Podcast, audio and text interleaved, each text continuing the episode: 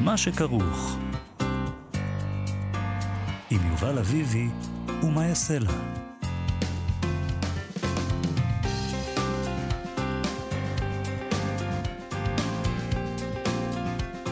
שלום, צהריים טובים, אנחנו מה שכרוך, מגזין הספרות היומי בכאן תרבות, מאיה סלע ויובל אביבי ב-104.9 ו-105.3 FM. אפשר למצוא אותנו גם ביישומון, באתר של כאן, ביישומוני ההסכתים. איתנו באולפן אלון מקלר ותמר בנימין שעושים איתנו את התוכנית. וגם את פה, מאיה סלע, שלום לך. שלום לך, יובל. בלעדייך אי אפשר היה לעשות את זה. אני חושבת שאתה תמצא שאתה יכול גם להסתדר בלעדיי. בכל זאת, חיית בלעדיי. כמה וכמה שנים. זה היה באמת נורא. שמע נא. אה, אנחנו נדבר היום עם איילה בן לולו על הספר החדש שלה, מוגבל. זה ספר פרוזה ראשון שלה, אה, עד כה היא כתבה שירה, יצאו לה שני ספרי שירה, בספר הזה יש שתי נובלות. אנחנו נדבר איתה גם על המעבר הזה משירה לפרוזה, על חוויית הנט הזר. אה, זה ספר, אני מאוד אהבתי את הספר הזה. הוא ארדקור. כן. הוא הארדקור. יש שם קטעים שהם הארדקור בהחלט. אז uh, אנחנו נדבר איתה על הדבר הזה. נדבר גם עם שלומית עוזיאל שלנו בעוד פינת לשון שלה, מוציאה לשון, אבל לפני כן, בשבוע שעבר, נפטר העיתונאי והעורך זיסי סתיוי, ששימש במשך עשרות שנים כעורך מדור הספרות בידיעות אחרונות, הוא היה בן 82 במותו. בידיעות אחרונות פרסמו מודעת אבל, שבה הם כתבו שהוא היה עורך ספרות מיתולוגי, איש המילה הכתובה. והראשון לתת במה לכמה מהקולות הבולטים ביותר בספרות העברית, הוא נקבר אתמול. סתיוי נולד בתל אביב ב-1939, הוא למד ספרות והוא למד עיתונות, הוא עבד בעיתון הבוקר כ... בהתחלה כעורך חדשות, אחר כך הוא הפך להיות עורך מדור הספרות, ואחר כך אה, הוא עבר לידיעות אחרונות, הוא שימש שם כחבר מערכת מ-1966 עד 2005, והוא ערך שם את המוסף, את מוסף הספרות של העיתון. היה פעם לידיעות מוסף ספרות. סליחה, והוא... גם היום יש ספרות. היום יש מדור. היום יש מדור. אבל מדור מכובד. לא, יש שם מדור מכובד, למה סתם להגיד? סתם. כן. אמ, ובלקסיקון ההקשרים לספרות ישראלית הגדירו את העריכה שלו ככזו שהתמקדה במתן ביטוי רחב לספרות הישראלית הקנונית, פתיחת שערים מדודה וזהירה לקולות חדשים. אה, כמו כן, הם כותבים, הקפיד להקציב מקום לשירה, בעיקר לשירת מקור. נכון.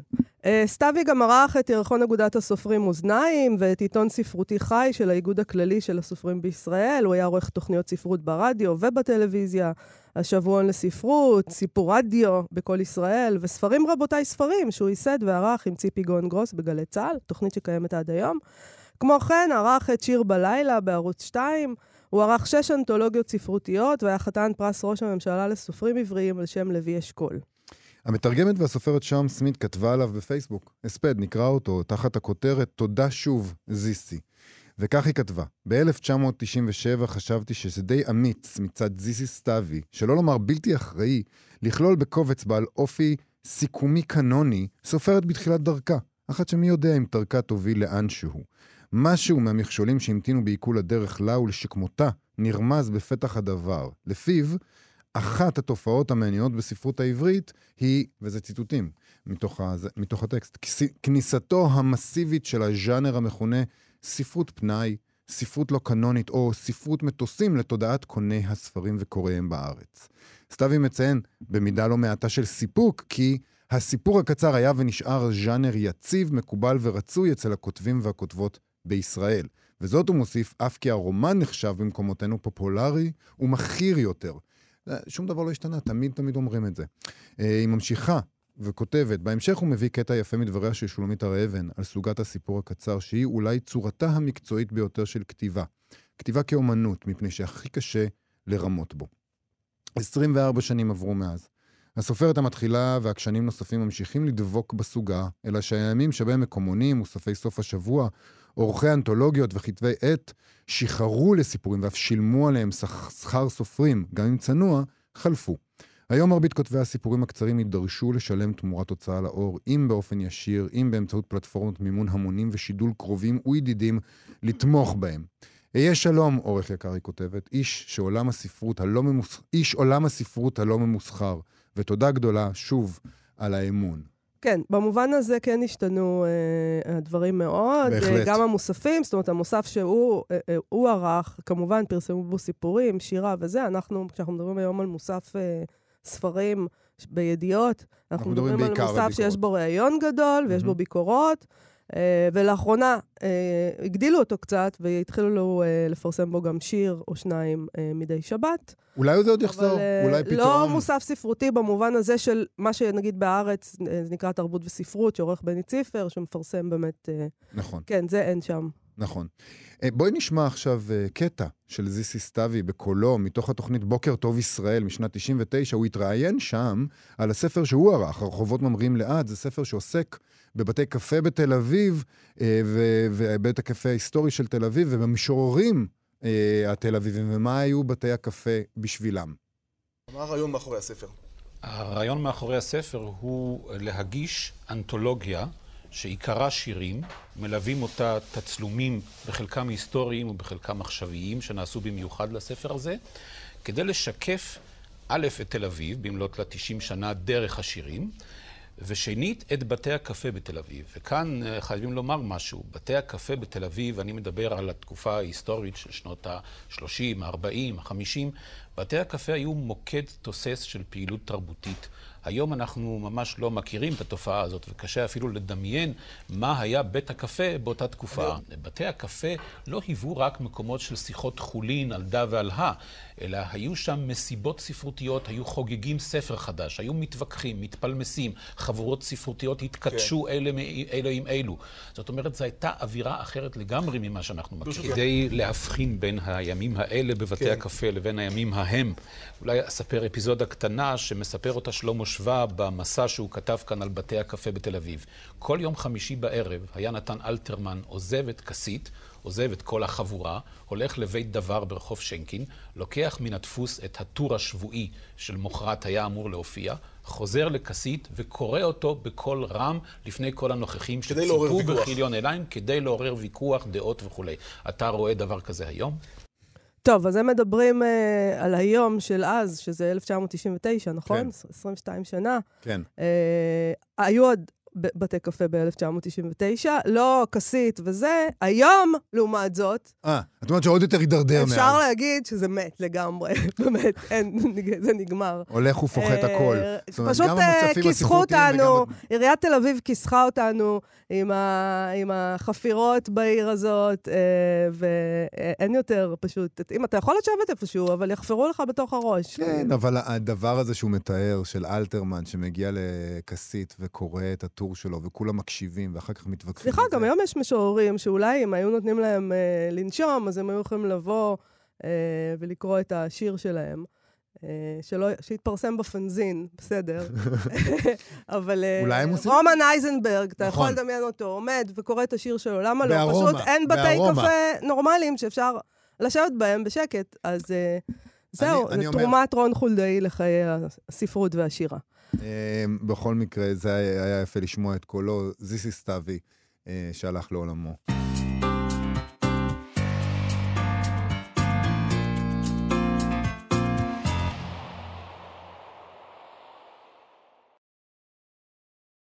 אנחנו עם אה, מוגבל.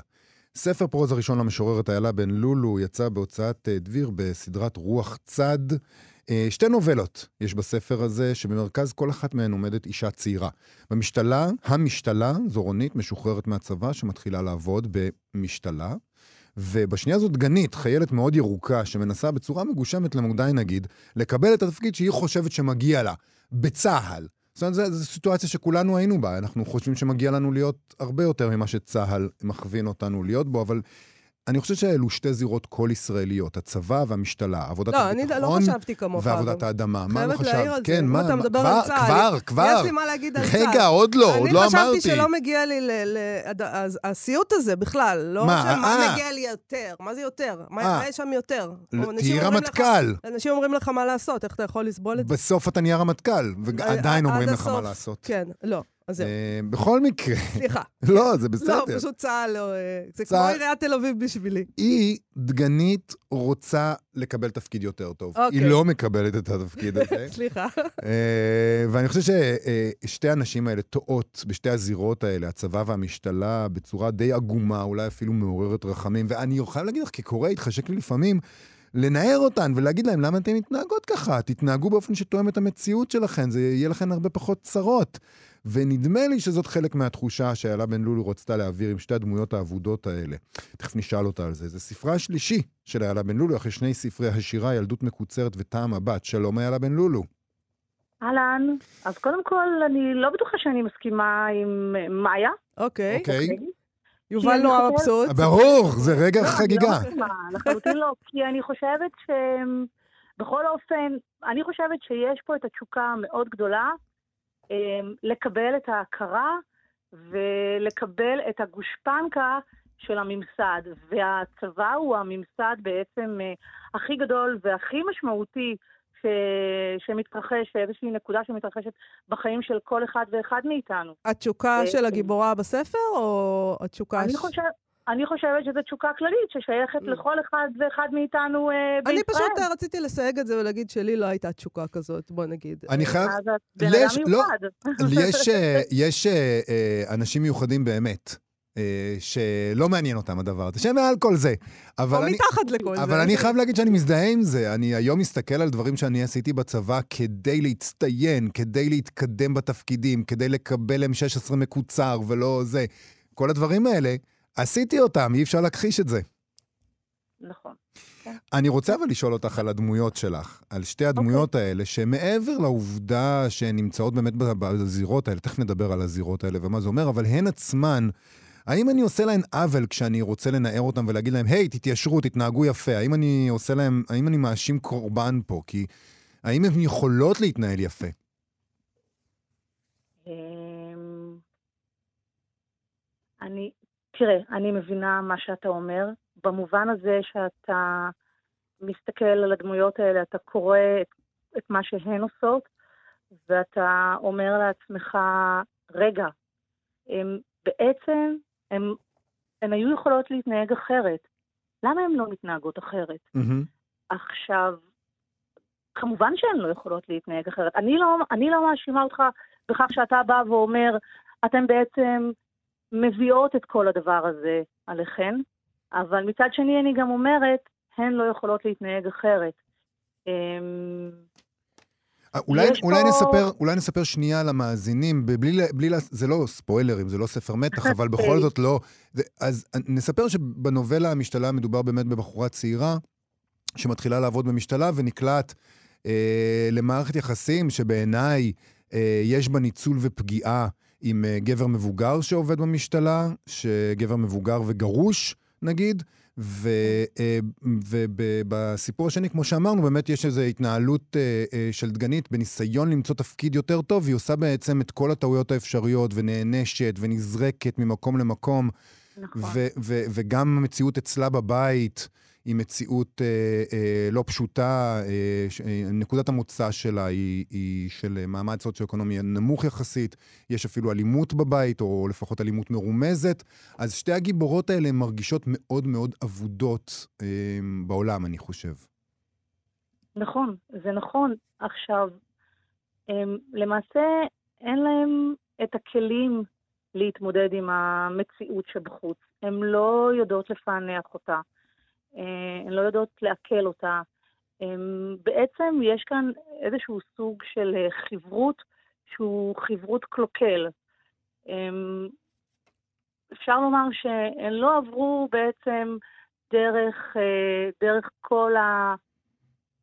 כל, כל המקומות שבהן הן היו צריכות אה, לגדול ולה, ו, ולהיות בעצם איזשהו אזרח שהוא אזרח אה, יצרני, אה, אזרח שמועיל לחברה, אזרח שיודע לפענח את המציאות ולהתברג במקום הנכון. הן לא שייכות למעמד הביניים אה, או למעמד הגבוה, מהביניים ומעלה. הן לא שייכות לדבר הזה. זאת אומרת, הדבר הזה שיובל בעצם אומר, למה אתן לא מתנהגות כמו שאתן צריכות להתנהג?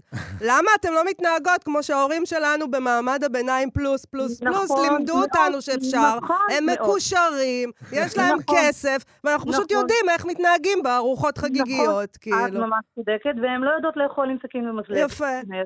וזה נכון. שתי הגיבורות שלך, הן חריגות במובן הזה, שהן... אה, הם- מה החריגות שלהן? שהן ממעמד נמוך, זאת החריגות. אמ, נכון, אבל יש שם גם...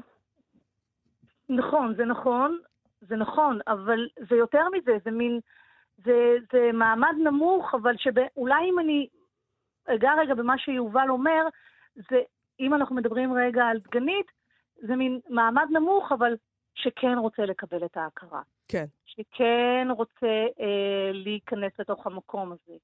שכן רוצה אה, ללמוד, נכון, שמנסה לא יודע לפענח איך, איך, איך איך מתנהלים פה כן. במקום הזה. אז אני- רוצה להגיד אז בהקשר הזה, נגיד אם ניקח את, אה, את אה, המשתלה, הנובלה הראשונה, אז אה, מול הגיבורה הזאת יש עוד דמות נשית שלכאורה כן מבינה את המשחק, וזה הפקידה של המשתלה, שהיא מתנהגת גם כן בצורה מאוד סטריאוטיפית.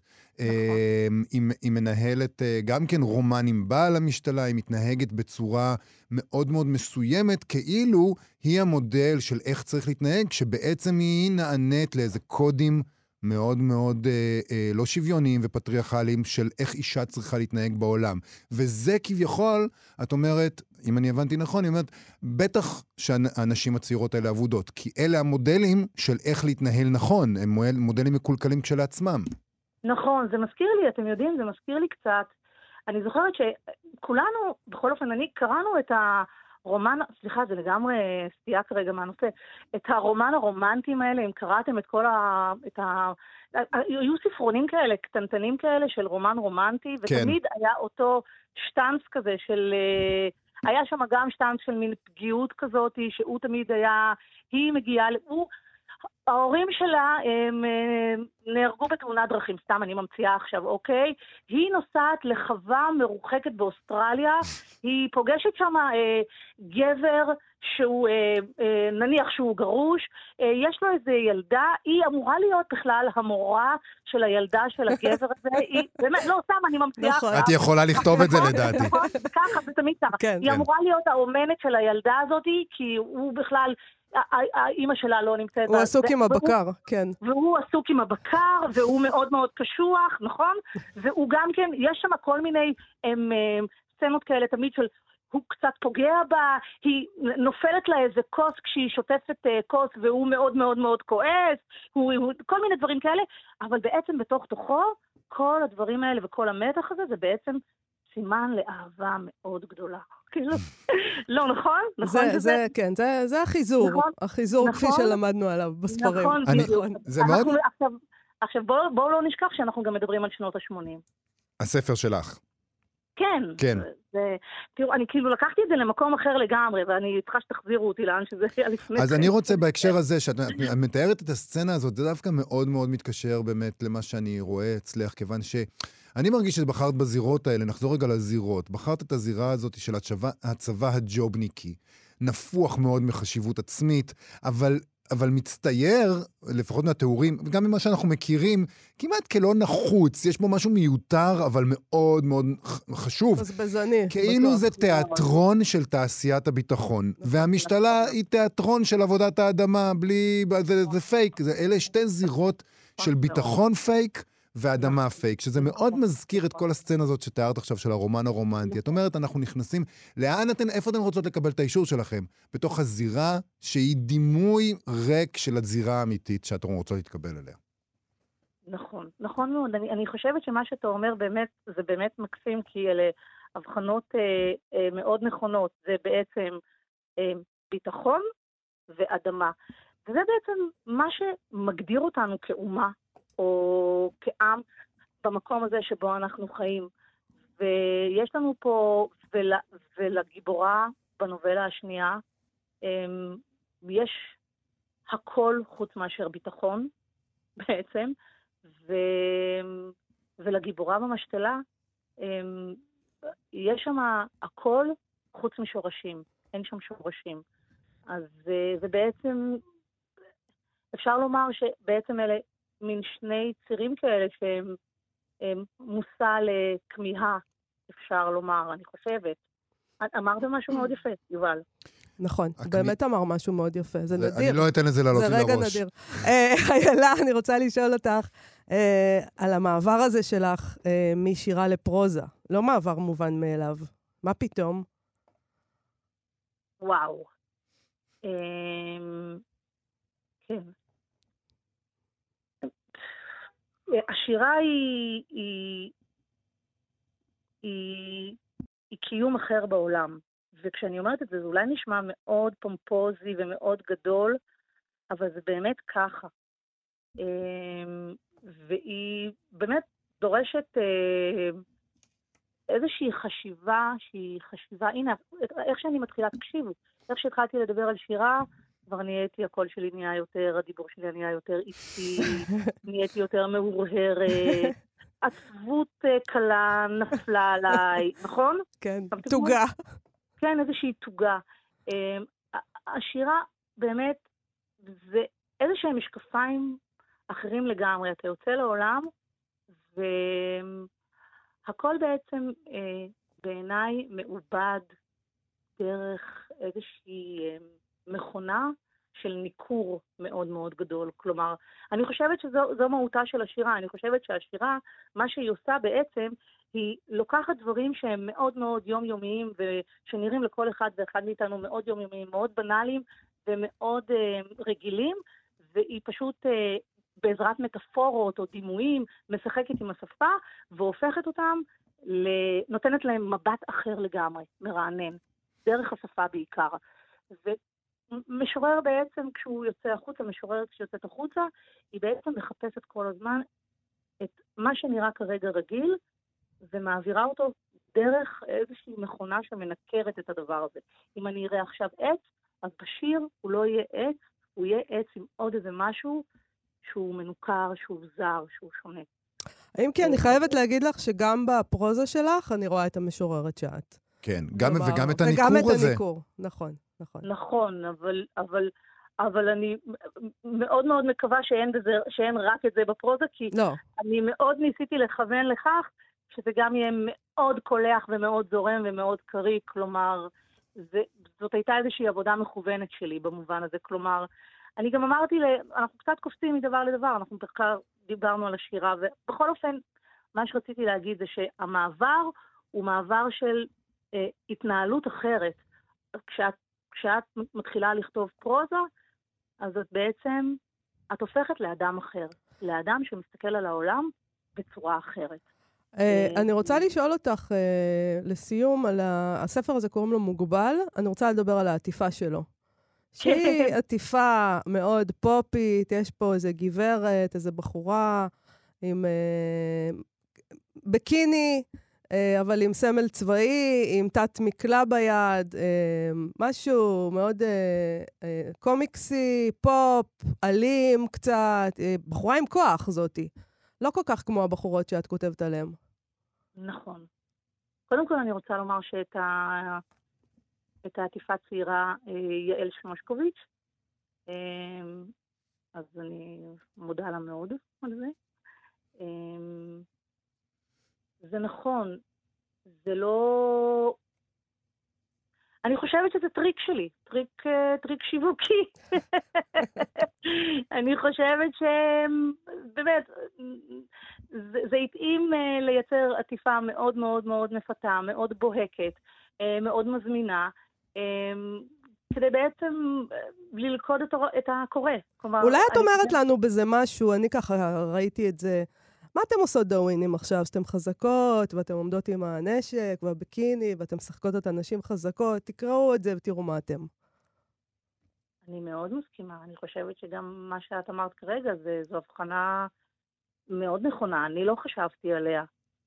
את יודעת, גם, גם הדבר, הדברים ש, שיוצר עושה במהלך, אה, במהלך עבודת האומנות שלו, הם לא באמת תמיד מודעים. ומה שאמרת כרגע הוא נכון. אני חושבת שכן. אמ, אבל זה, זה מאוד נכון, זה, זה עצוב גם. כן, נכון. מוגבל, איילה בן לולו יצא בסדרת uh, רוח צד של uh, דביר, uh, ערכה את הספר, מוריה דיין קודיש. Uh, תודה רבה לך על השיחה הזאת, איילה בן לולו, ותודה רבה לך על הספר, זה ספר מקסים. נכון. Uh, שווה לקרוא. תודה רבה. להתראות. תודה, ביי. עכשיו, מוציאה לשון. מה שכרוך בכאן תרבות, אנחנו מאיה סלע ויובל אביבי, מגזין הספרות היומי שלכם, וכעת לפינה של שלומית עוזיאל, מוציאה לשון, שבה היא מדברת איתנו על סוגיות לשוניות שעולות בספרות. שלומית עוזיאל היא אשת לשון ועורכת, היא מחברת ספר בשם זה, מוציאה לשון. שלום ושלומית. שלום, מאיה ויובל. על מה אנחנו מדברים היום? אה, היום מדובר על יצירות שמסיבות שהן אה, או פסיכולוגיות או חברתיות שונות, והן באמת שונות כפי שנראה מספר לספר, הדמויות שבהן לא משתמשות במילים אני או שלי או שתיהן. דווקא אני או שלי? כן, ספציפית. ונגיע לזה בהמשך, שיש כמובן ספרים שבהם יש מאפיינים לשוניים שמבטאים מציאויות ורעיונות חברתיים אחרים, וזה עולם ומלואו. לכן במקרה הזה, אנחנו בפינה כאן, אנחנו נתמקד היום באני או בשלי, okay. אוקיי. בהיעדרות שלהן מהשפה, ומה זה אומר בעצם על המציאות החברתית שמתוארת בספר. אז מה למשל? אני חושבת שהספר הכי ידוע מאלה שמדבר עליהם היום, זה המחברת הגדולה של אגוטה קריסטו. Mm-hmm. מחברת הונגריה, כתבה בצרפתית, והסיפור נכתב אה, בגוף ראשון רבים אנחנו, מפיהם של שני ילדים תאומים, שזו כביכול המחברת שהם כותבים. הם מתגוררים אצל סבתא שלהם בזמן מלחמה גדולה, במרומז מלחמת העולם השנייה, וכך הם כותבים כל הזמן בשם שניהם. אנחנו עורכים סיור, אנחנו חוזרים הביתה, אנחנו אוכלים, אנחנו אומרים. הספר מתאר מציאות מאוד קשה ואכזרית שהתאומים חיים בתוכה וגם משתתפים בה. והכתיבה הזו בלשון אנחנו היא חלק מההחלטה שהתאומים להקשיח את עצמם ולכתוב בשפה בלי שיפוט, בלי עמדה אישית, בלי רגש. אה, אפילו בעמוד האחרון כשהם נפרדים אחד מהשני, וזה אומר בעצם שהם כבר במידה רבה לא אנחנו, הם אומרים, כל אחד מאיתנו, הם אומרים, אחד מאיתנו הולך לארץ האחרת, זה שנשאר חוזר לבית של סבתא. זאת אומרת, אפילו שם אין בעצם אני. ספר גאוני, אני חייבת לומר. אבל זה גם, זה גם מבטא את העובדה שכל הקיום שלהם הוא צמוד, הם כל הזמן ביחד. אין להם קיום, אין להם קיום נפרד, הם נמצאים בסיטואציה הזאת לא, ביחד. לא, אבל הם מנסים גם שלא יהיה להם קיום רגשי בכלל. כלומר, זה הרעיון של... ה... כדי לשרוד בעולם הזה, אתה, אין לך קיום של רגש, נפש, זה, אתה צריך להיות מאוד מאוד קשוח. כן.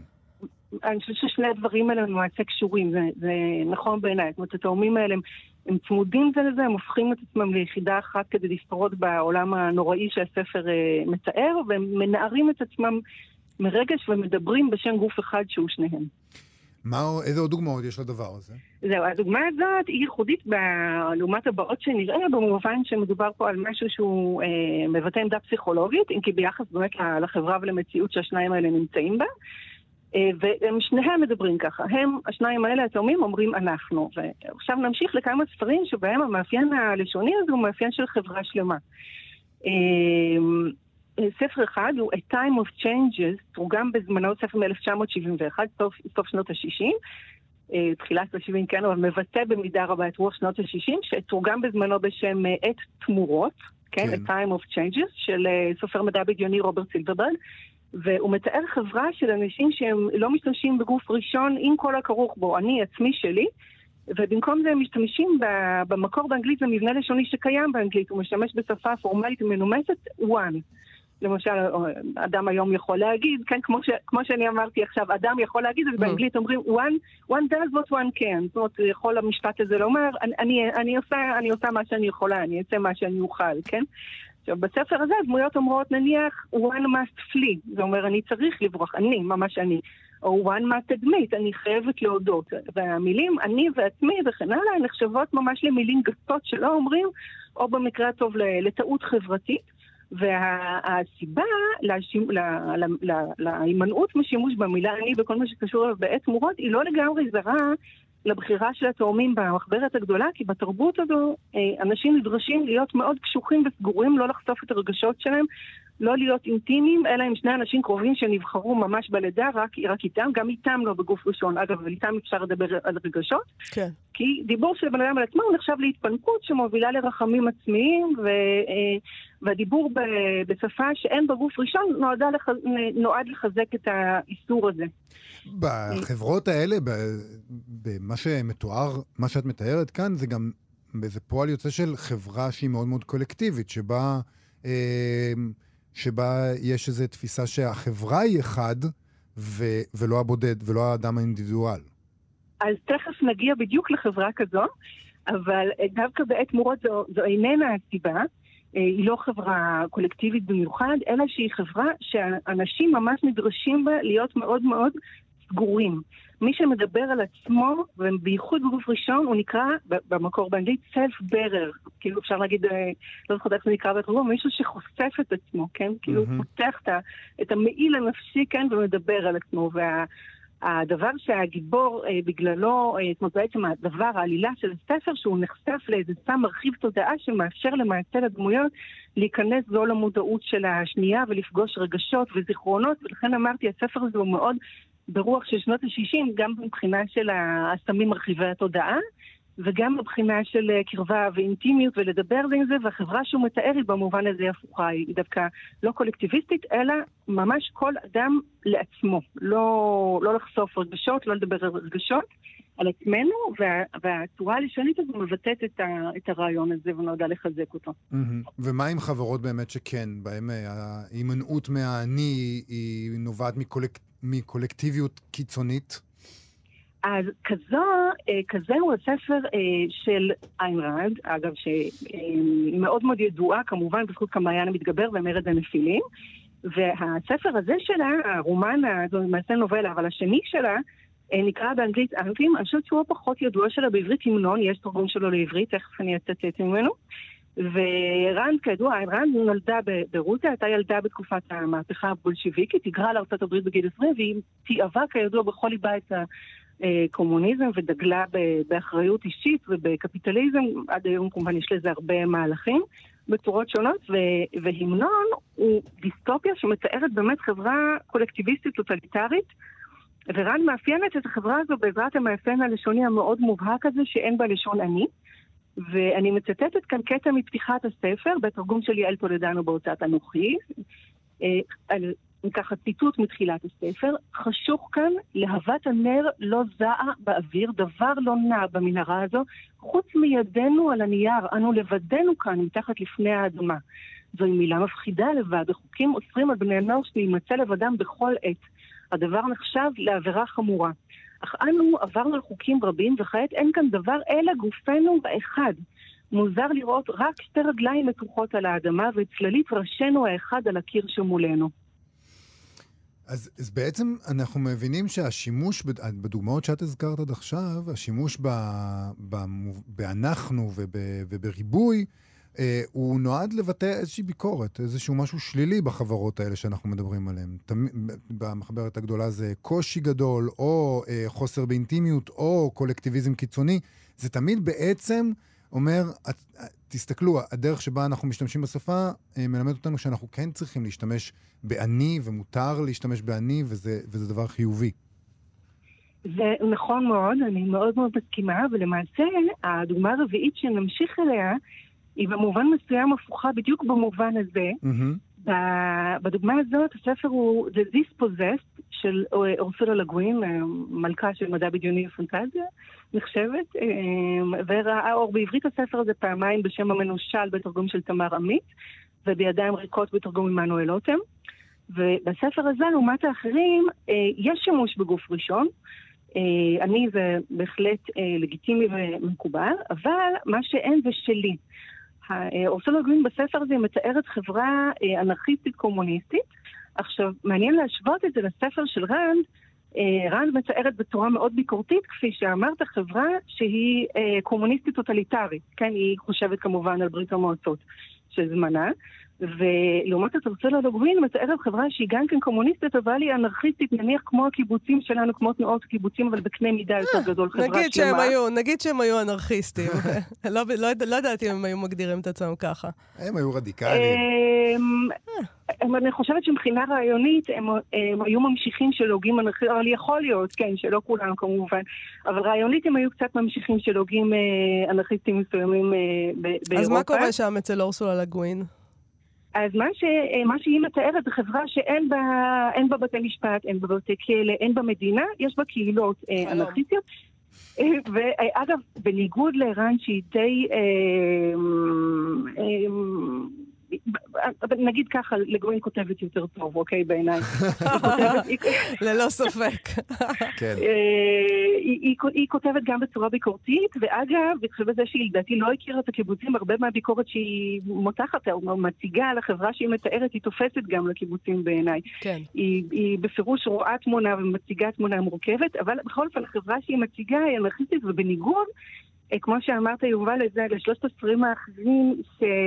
שתיארו, שהסתכלו בעיניים ביקורתיות, שהשימוש הלשוני שהם אה, עשו מתאר ביקורת על החברה שהם מתארים, על הסיטואציה שהם מתארים, אה, פול לגווין מתארת חברה שהיא טובה בעיניה, חברה, חברה של שיתוף, חברה שאין בה רכוש, חברה של דאגה הדדית. ובחברה הזאת, אה, בתוך חברה שכזו, אין בה, אה, אין בה מבנים לשונים שמתארים בעלות. כלומר, שלי. במקום לומר היד שלי כואבת, אני אגיד, נגיד, כואבת לי היד. במקום זה שלי וזה שלך, מה היה? אני אומר, אני משתמשת בזה ואת משתמשת בזה. Mm. וילדה שמציעה לאבא שלה את הממחטה שלה, אומרת, אתה יכול להתחלק איתי בממחטה שאני משתמשת בה. זה לא כזה רעיון גרוע בעיניי, זה בסדר. אני מקווה שהייתה נקייה קודם, אבל, אבל לא... זה, זה, זה, זה לא כזה רעיון גרוע, אבל זה נשמע לי כמו ניג'וס. כאילו, תנו לי לדבר איך שאני רוצה. אני חושב שבעיקר אנחנו למדים פה, שכשאנחנו קוראים ספר, צריך לשים לב לא רק למילים שיש בו, אלא גם לאיזה מילים אין בו באופן מובהק, וזה בהחלט בהחלט משפיע על איך שאנחנו uh, צריכים להבין אותו ולקרוא אותו. שלומית עוזיאל, תודה רבה על הפינה הזאת, המוציאה לשון. תודה לכם. תודה רבה, להתראות.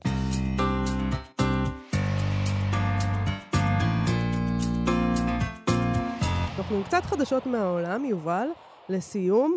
בניו יורק טיימס דיווחו על התנצלותה של הסופרת אלי סיבולד אה, בפני אנטוני ברודווטר, שהורשע באונס שלה ב-1982, אחרי שהיא זיהתה אותו בבית המשפט כמי שתקף אותה. כלאו אותו ל-16 שנה, הוא ישב 16 שנה, הוא שוחרר ב-1998. בית המשפט פסק עכשיו שההרשעה הייתה שגויה, והוא זוכה בגיל 61.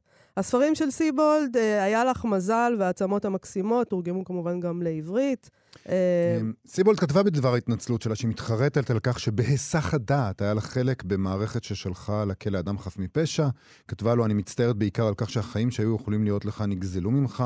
אני יודעת ששום התנצלות לא תוכל לשנות את מה שקרה לך.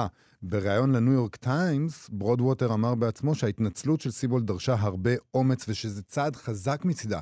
חייב להגיד שגם מצידו תגובה כזאת די מדהימה, אחרי שחייו נהרסו בשביל, אה, אה בגלל האשמת שווא. צריך להגיד שהיה לך מזל, הספר שראה אור ב-1999, תורגם לעברית ב-2006.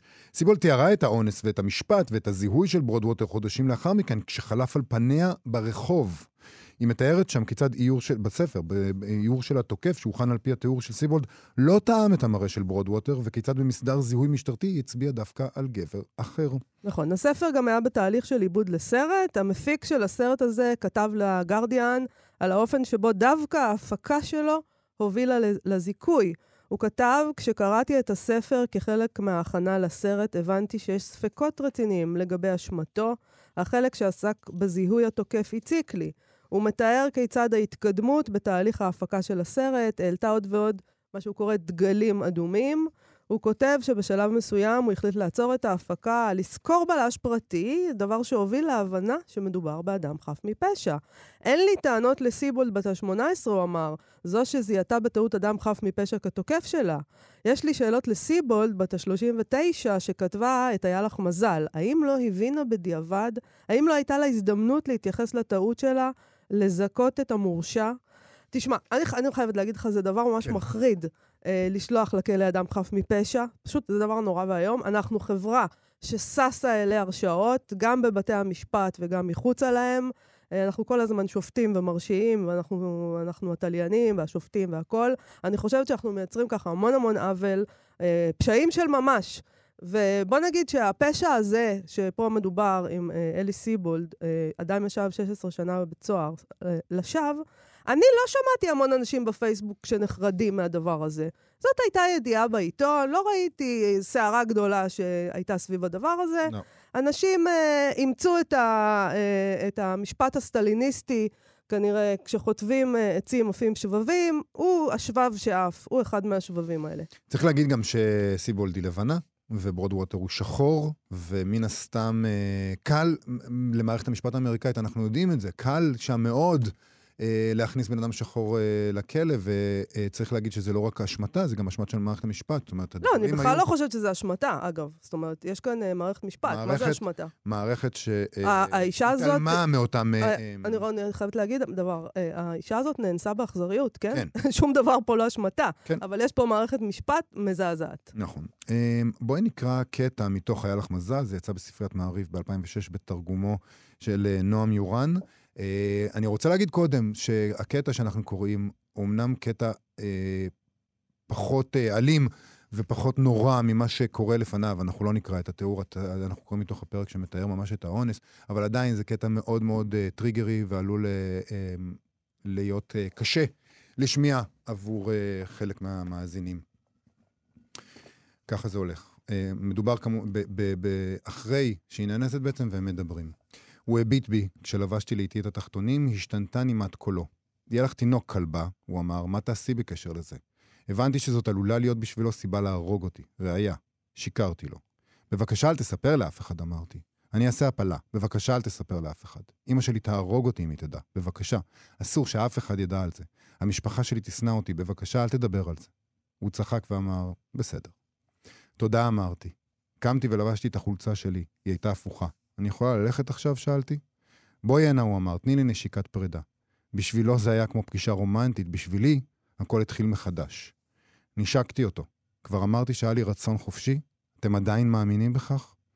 הוא התנצל שוב, הפעם הוא אפילו בכה. אני כל כך מצטער, הוא אמר. את ילדה כל כך טובה, ילדה טובה, כמו שאמרת. הדמעות שלו הדהימו אותי, אבל בשלב ההוא הן היו רק עוד פרט קטן ומחריד שלא יכולתי להבין. כדי שלא יוסיף לפגוע בי, היה עליי לומר את הדבר הנכון. זה בסדר, אמרתי, באמת. לא, הוא אמר. זה לא בסדר מה שעשיתי, את ילדה טובה.